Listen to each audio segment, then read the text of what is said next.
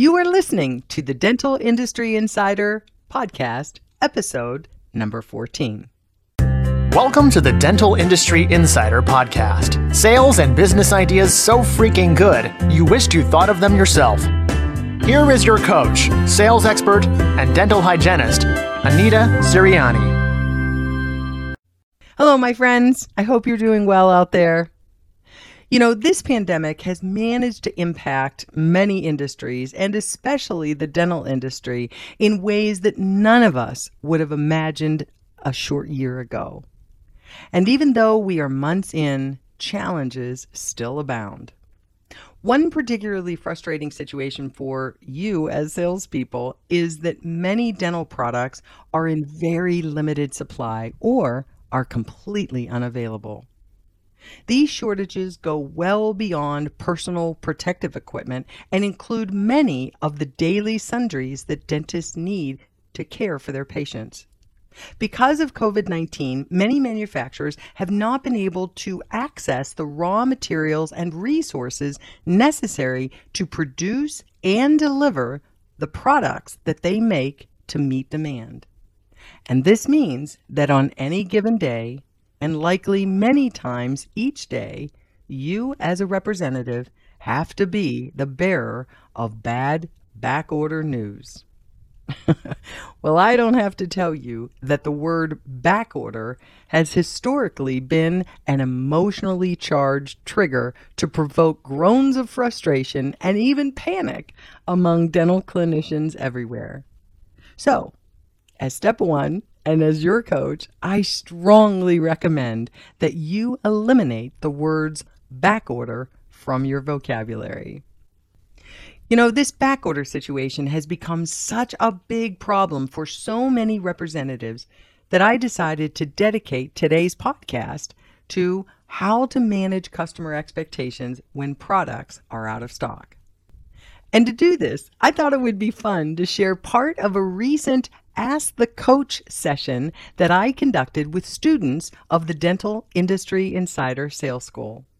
Each week, dental sales reps and managers come together for Ask the Coach, where together we solve the toughest challenges selling to dentists. As I demonstrate how to avoid using the customer triggering words backorder and more important, how to manage customer expectations in a positive professional way that stops ordering assistants from turning to the competition. Here we go. It's really important that for you as the high professional, high potentials that you are, I think it's really important that you guys don't fall in to the language and to the um, the posture of the typical rep. Uh, and so what that looks like is not using the same language. That also looks like not behaving in that apologetic way, but in a way that stands up to the condition that, look, you know, like if we had a any government leaders, whether depending on your, it doesn't matter what your political bias mm-hmm. is. Um, if we had any uh, president of the United States stand up there and go, this is really an awful pandemic and we're really no we've got to have leaders that are going to stand up and stand strong and demonstrate that they have got a solution for the difficulty that we're in. And that's what i need you guys to do is to demonstrate that i've got alternatives even if it is just a temporary alternative until and insofar as we the supplies begin to come back through and we're able to get the doctor what the doctor wants. I think that um, the assurance here is needs to be made as close as you can make it directly with the doctor as possible. So in scenarios where you have those 50 some products that there really are no alternatives for that product and that it will require a change in um, materials, right? Not brand, but a change in materials, then there's where you have to have enough um, influence with that ODA, ordering dental assistant, to be able to say, ah, this is you're correct. That product is not currently available. It's not available in the United States. However, we do have three excellent alternatives that will require the doctor to make a technique or a material change. So what I'd like to recommend is that I'll be if you're in the office or if you are texting, um, what I'd like to recommend, or I will come by this afternoon or whenever your regular visit would be, or on my next visit, um, I'd like to make sure I have a few minutes with doctor to uh, explain what most doctors are doing that use that product and, and what our recommendation is. Is that okay? And I promise you, you are satisfying that ODA's urgency you because you've just said it's not available in North America. Because let's go back to just a recap on in those 50 some products that you've got to be prepared just the way when you walk into a retail store and you're looking around and somebody comes up to you can i help you? This doesn't happen anymore but can i help you? And then we say no i'm just looking right? You've got to be prepared to say yes that that product is is not available in all of north america or in all of this continent or in all of the world. It's not available. However we do have three excellent alternatives that will require the doctor to make a shift in materials. I think I would rather you say that than in technique to the ODA. Because to say a shift in technique sounds like a big deal, and immediately that ODA is going to go into a bit of a, oh, geez, this is a bigger deal. But what's really important is that you make it clear up front that the product is not available in the United States or in North America however you want to say it because we don't want her taking that product and moving it over to the alternative list. We want her to just shut it down and now focus on your leadership, which is, and so now what we have are three alternatives that will, re- now this is only for the products that will require a material change, and there's not a facsimile uh, product that is almost identical, just a different brand name. That should be a fairly easy transition for you to firmly say, because of your relationship, uh, it's not the brand that you've been using. However, this is a, uh, a you know, this is an, an identical alternative, right?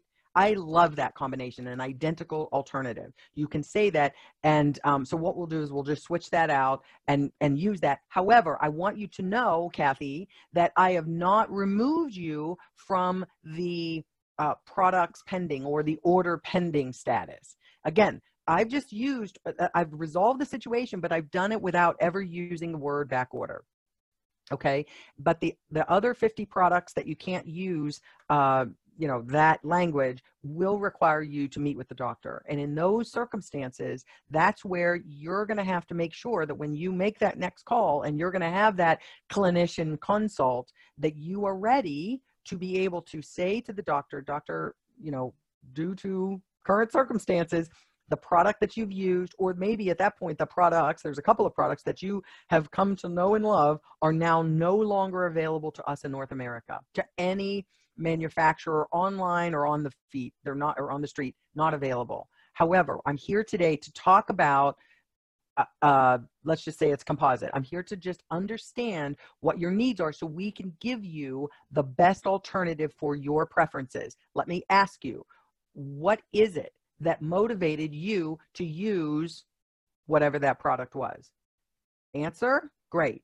What are your expectations for a composite?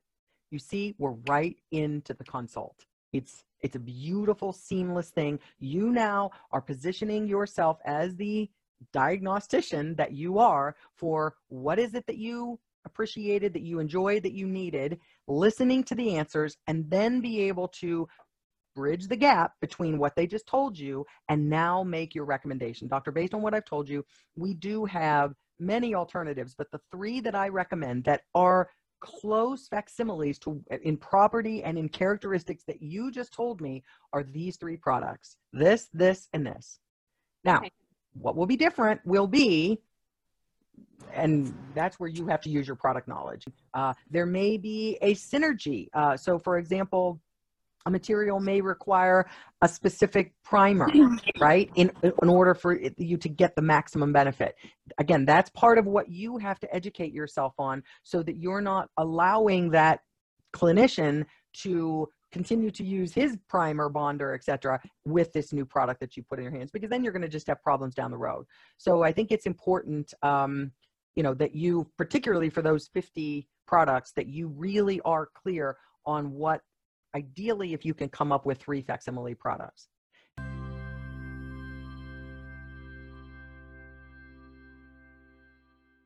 Hey, if you enjoyed this podcast and are ready to take your results up a notch selling to dentists, we'd love to have you join us at the Sales School.